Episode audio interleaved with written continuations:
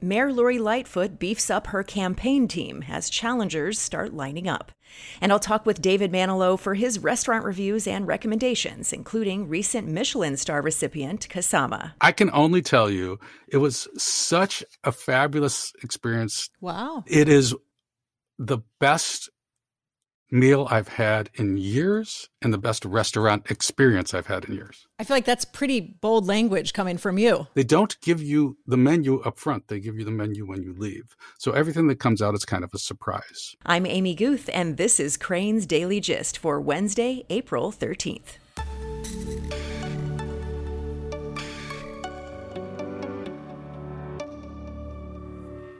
When it comes to a professional like your doctor or lawyer, you want someone who knows you well. Wintrust believes you should have the same relationship with your banker, someone you can call directly and know they'll understand your concerns. Thousands of local business owners called their Wintrust banker when they needed Paycheck Protection Program loans. They called, Wintrust answered, and helped more than 11,000 local businesses secure funding. Learn more at wintrust.com slash dailygist. Member FDIC.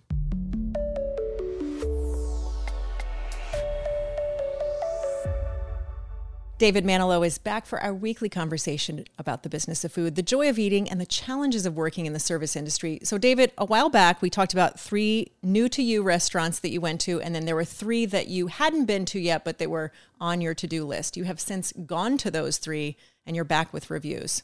True. You know, the three that I've been to recently Jaleo in River North, it's Jaleo by Jose Andres, famous chef. He's in the news a lot lately. He is in the news for doing absolutely wonderful work. The second one is Basant Modern Indian in North Center. And the third is Kasama, which is in Ukrainian Village. And I think I'd like to start with that. Okay, let's start there. So Kasama just got a Michelin star. Yes, they did. It's a relatively new restaurant. It's on the James Beard top new restaurant in the country list of nominees. Okay. They had been a kind of breakfast lunch spot for a while and they were doing you know great pastries and um, breakfast sandwiches. And they're filipino based so they would have lumpia and a longanisa sausage and egg sandwiches with both or fried rice with garlic and all kinds of stuff. And including that they have added a dinner service which is a 13 course prix fixe okay. It's the only filipino based tasting menu in Chicago. And I will say that I, I've been to a lot of restaurants where they do one thing in the day and then they do another thing at night. And it doesn't always go well because it's kind of like, do you know who you want to be? In this case, eh, the, the restaurant itself is kind of long and thin. And during the day, they have you order up the counter and you may go and sit down and they have an outdoor patio. And at night, they turn the lights down a little bit they put some plants and flowers at the counter so you don't notice it. They they kind of upgrade their stemware, flatware, and it is the best meal I've had in years. Wow! And the best restaurant experience I've had in years. I feel like that's pretty bold language coming from you. I can only tell you it was such a fabulous experience um, from beginning to end they don't give you the menu up front. They give you the menu when you leave. So everything that comes out is kind of a surprise. Oh. It's $185 per person, so it's not cheap. It's an additional $95 if you have wine pairings, but they also have kind of an, uh, uh, I would say, an a la carte cocktail list or non alcoholic list if you want that too, which is actually what my wife and I did. It's almost was transformational for me.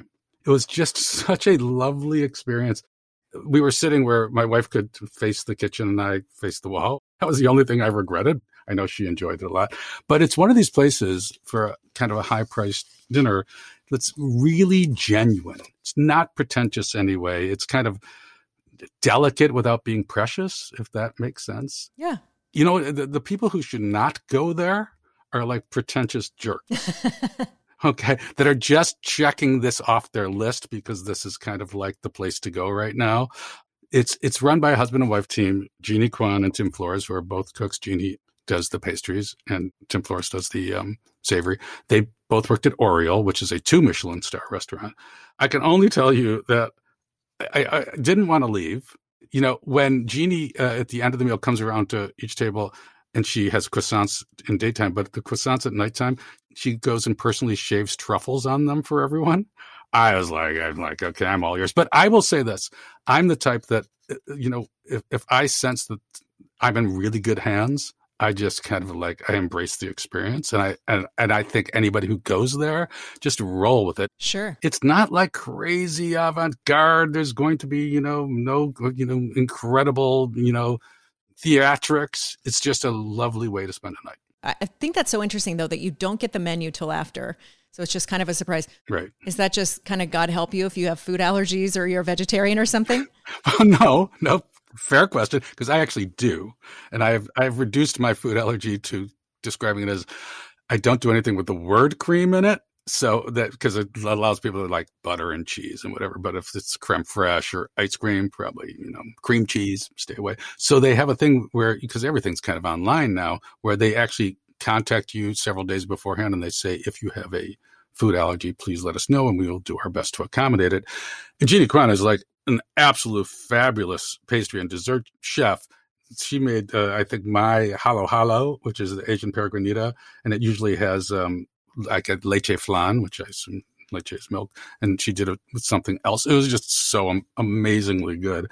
But it's kind of like a contemporary take on Filipino food. So they, they're using like you know wagyu beef, and they're doing lumpia, which is kind of like typically a fried spring roll let's it's very it's very traditional national and they do it more with you know herbs and radish and they have oysters and pork belly and fabulous desserts and i just can't say enough good things about it and really innovative and the two of them are just sweet lovely people and the service is great and i'm just saying you know, if you get the chance, if you can get there, go for your birthday, go for a, you know, an anniversary, go because it's Wednesday, you know, if you can get in there, go. It's a pricey meal, but it's one of those pricey meals that's, I think, absolutely worth it.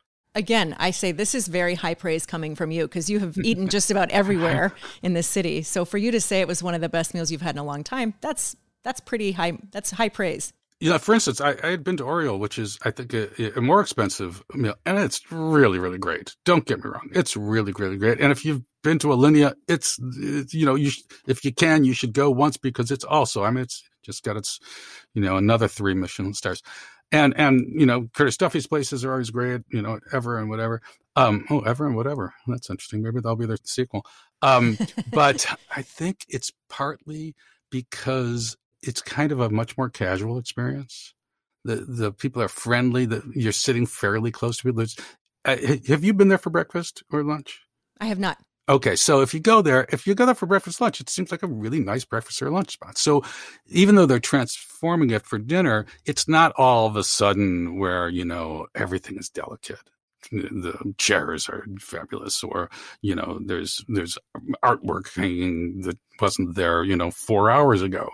I, I describe it as like warm and genuine. It's not too often where you can pay a good amount of money and still feel like, wow, this was, I felt embraced. Look, I've been to really high price restaurants where I get angry. I'm like, I, you know, I can't believe I'm, you know, because it's so pretentious. Sure. And, and I can't believe I'm dropping this kind of money on this. And I don't, I, obviously, who would enjoy that? I certainly don't. So this is special. Yeah. I'm glad, I'm glad we have it in our city. Okay, which restaurant would you like to do next? Let's do Basant Modern Indian. Okay. Which I think is interesting. So, have you ever been to a movie that you went on a Saturday and by Monday you kind of forgotten about it? sure. that was kind of my take of Basant Modern Indian. Aww. You know, not okay. Everything was good. If you asked me, like, how was it? I was like, it was good. Food was good. You know, people were nice. Drinks were interesting good. But I actually think it's kind of like it was like an effort to be modern Indian. And you walk in there and it has a it has a lovely bar, you know, which is a little bit different from a lot of Indian restaurants that you see. Really pretty, and they have a lot of cocktails that are almost all of them are kind of syrupy sweet. Or at least have that kind of an ingredient in them. And I understand that because Indian food can be pretty super spicy. So it counterbalances spice but it's, it's just to me, it was just kind of like it was almost like they're just calling themselves modern Indian because they want people to they want to have a kind of a little bit of a different niche. But I didn't feel anything modern about their cooking. A lot of the dishes were just fairly typical Indian dishes. And we go out and eat Indian a fair amount. We have a couple in our neighborhood. my kid's favorite spot is a Pakistani spot, um, Sabri Nihari on um, on Devon. So, you know, we we know our way around Indian food a little bit, and this was just just in North Center. It was fine. I'm glad I went, but you know, I the the Academy Award winning movie Coda that just came out, Mhm. right? Yeah. I watched it the day of the Academy Awards, and then I watched it two days later again. That's how much I enjoyed it. Yeah. Okay. Definitely. Coda Coda was Kasama. Right. This is like, this is like a movie I haven't you know can't remember the name of. so is it the modern part that's throwing you? That it was like if it was just Indian fare, it would be fine, but that it, kind of the promise of it being more elevated or more accessible or something like that? Totally fair question. My expectations going in were something unique. And back to Kasama, expensive, beautiful, um, delicate, unbelievably interesting flavors, but genuine.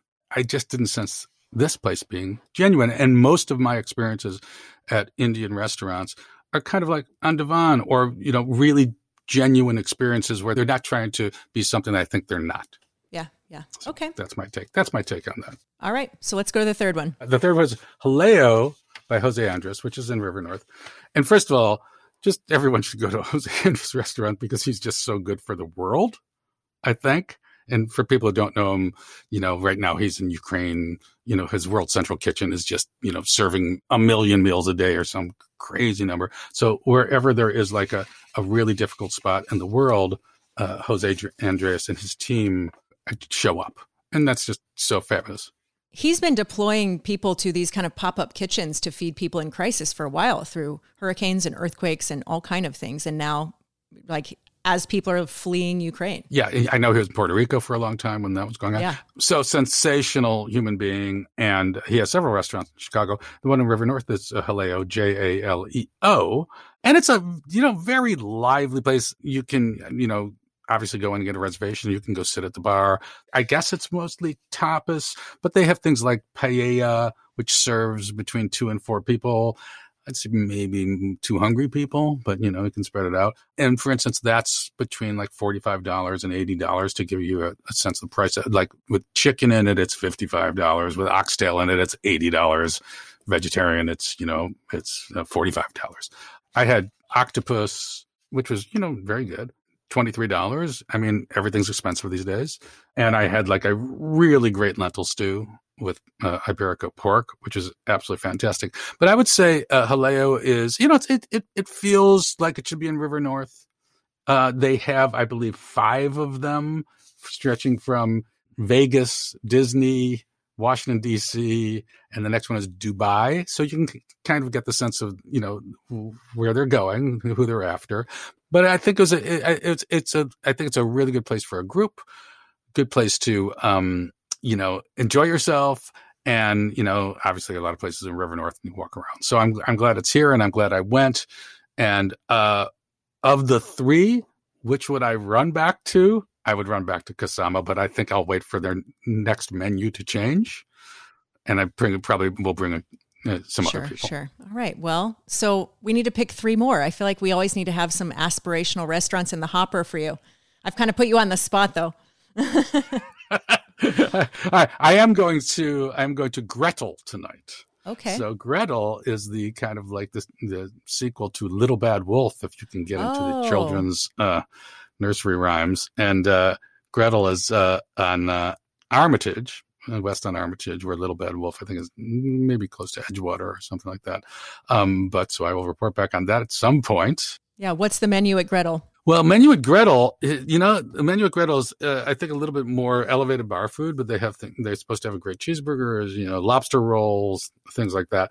But they don't take reservations, so I have to. So it's I, I've always found that a place that doesn't take reservations in general, I can I can go with my wife, I could go with a kid or two. I don't know if I can invite people Right. to those places because what happens if you're waiting an hour and you're kind of looking like the you know Yeah. I do want to talk about one other thing, and that is um, Dinkel's, Yes. the donut, cake, pastry, cookie shop on Lincoln Avenue, after I believe 101 years, is closing at the end of April. And when I say I, I want to bring it up. I really don't because emotionally it's very difficult for me to talk about it because I have been to Dinkel's getting chocolate glazed donuts and birthday cakes and other things. You know, I, I, I don't know if it's a hundred times, but it's a lot. And that is a genuine old school place. And, you know, when we lose a place like that, it's, it's always, it, it, it, it, it takes a little out of me. I got to be honest. Yeah. You mentioned that one when when you did like your tour of all the bakeries. You mentioned that place about and you talked about how special it was. It's special, but kind of once again, it's kind of like to me what do places feel like when you walk in. Yeah. Do you get the sense that that you know you want to be here? And Dinkel's is one of those places. Kasama, after you've sat there for a while, is is one of those places obviously a place that's been there for 100 years has gone through multiple family generations and all that stuff but i had talked to the owner years ago and he, he had said you know years ago five years ago and he had said like his daughter or whatever wanted him to get into all the stuff and instagram and modernize and he's like ah, i can't do that he's like i can't do it and i was like that's why i love you here you know that's so great. So, well, I think if you need it, there's a support group forming on Twitter. I saw a lot of outcry when that news was announced, and a lot of people were sharing kind of special memory. People who grew up here were kind of talking about special memories and the role it played for them. So, I think you could find a little support group if you needed that. I I think I might, but uh, you know, I mentioned to you in uh, in passing that uh, it's closing on April 30th, and my birthday is on May 3rd and I may request a, a kind of like a moving the birthday uh, event up a little early so I can get one of the last Dinkel's cakes. You know, yeah, a couple candles. One last so. Dinkel's cake. Yeah, it sounds like a memoir or something.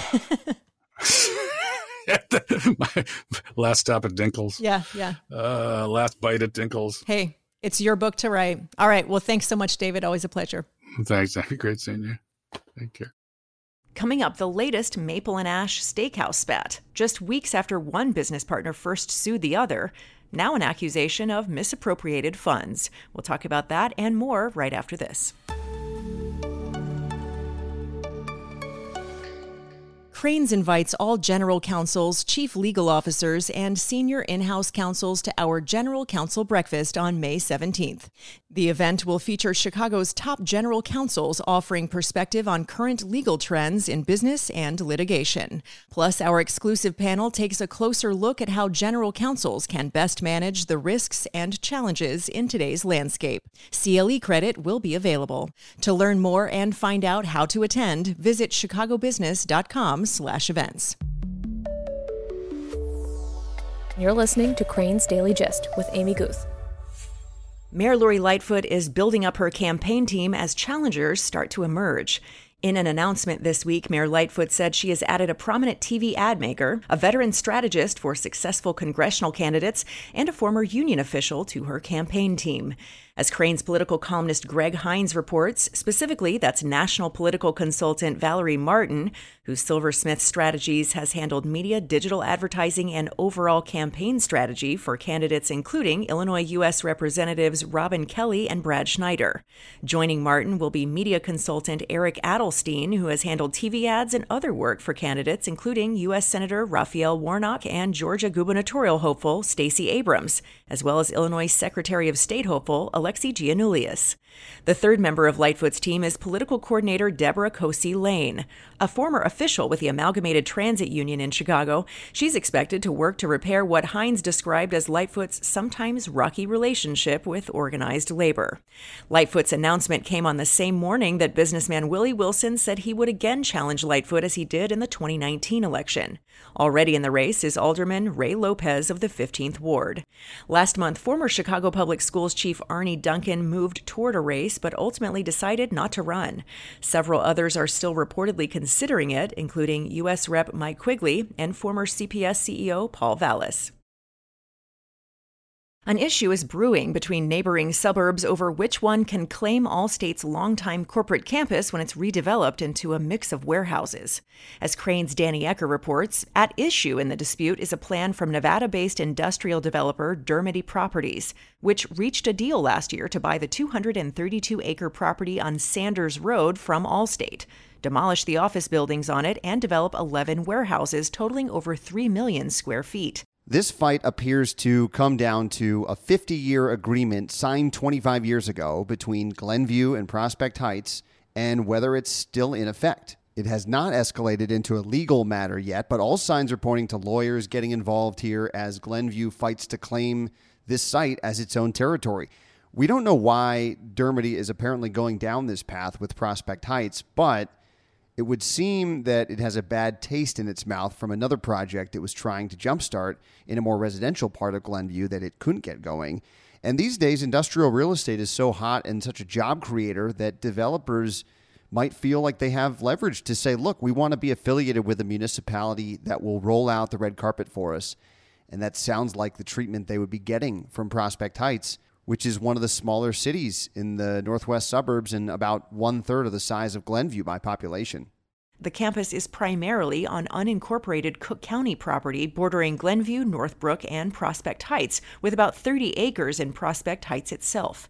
Dermody could petition one of those municipalities to annex the site, meaning that suburb would provide basic infrastructure services to the property and oversee its zoning. But now there appears to be an emerging showdown over who has the right to annex the site and benefit from what would likely be millions of dollars of new tax revenue it would generate. New York investigators told a judge that a Chicago based real estate services firm, long used by Donald Trump's company, is refusing to comply with subpoenas for records about appraisals on three properties at the center of a state probe into the former president's business. New York Attorney General Letitia James said in a Manhattan court filing on Friday that Chicago based Cushman and Wakefield, which severed ties with Trump last year, is wrongfully challenging demands for records issued in September and February. The state is investigating Trump's use of potentially misleading asset valuations for financial gain. James asked a state court judge to issue an order forcing Cushman to comply, and her request comes just a day after the attorney general asked the same judge to hold Trump in contempt of court and to fine him $10,000 a day until he complies with a subpoena for his own records. A hearing on the contempt issue is set for April 25th. As Bloomberg reported, the subpoenas sought on Friday are part of James' effort to, quote, determine whether certain valuations prepared by Cushman were fraudulent or misleading, and whether Cushman itself has engaged in fraudulent or misleading practices in its issuance of appraisal. That, according to the filing. The properties in question in the civil probe are the Trump Organization's Seven Springs in Westchester County near Manhattan, Trump's National Golf Club in Los Angeles, and 40 Wall Street in New York. In January, James said the probe had already uncovered what she described as significant evidence that Trump may have used misleading asset valuations to get better terms for loans and insurance and to secure bigger tax breaks for donated property. Cushman worked with the Trump Organization for years, handling leasing at properties including 40 Wall Street, but the company cut ties with Trump in January 2021 after the insurrection on the U.S. Capitol.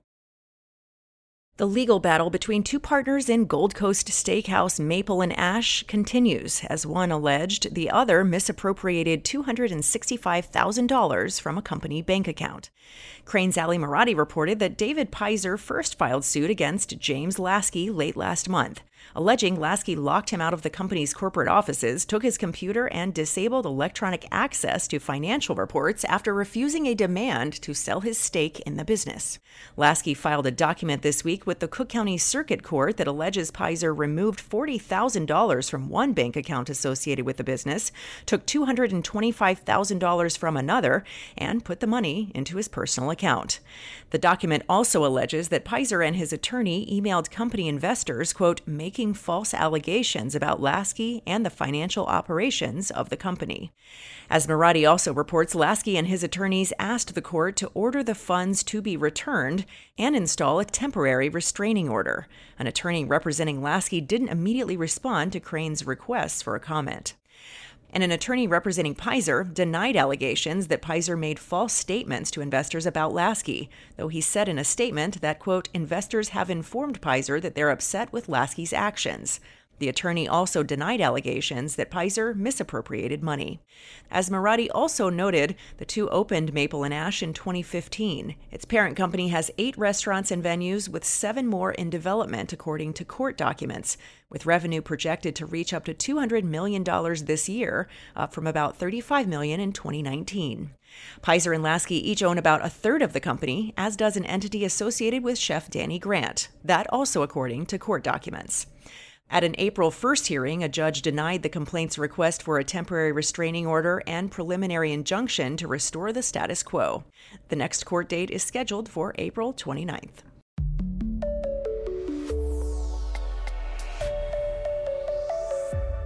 That's Crain's Daily Gist for now. Check in on our continuous news feed at chicagobusiness.com. Thanks so much to today's guest, David Manilow. You can follow all of our conversations on Apple Podcasts, Spotify, or wherever you like to get your audio on demand. Don't forget to subscribe and please rate and review Crain's Daily Gist. Our show is produced by Todd Manley at Earsight Studios. I'm Amy Guth. Thanks so much for listening, and I'll meet you right back here next time.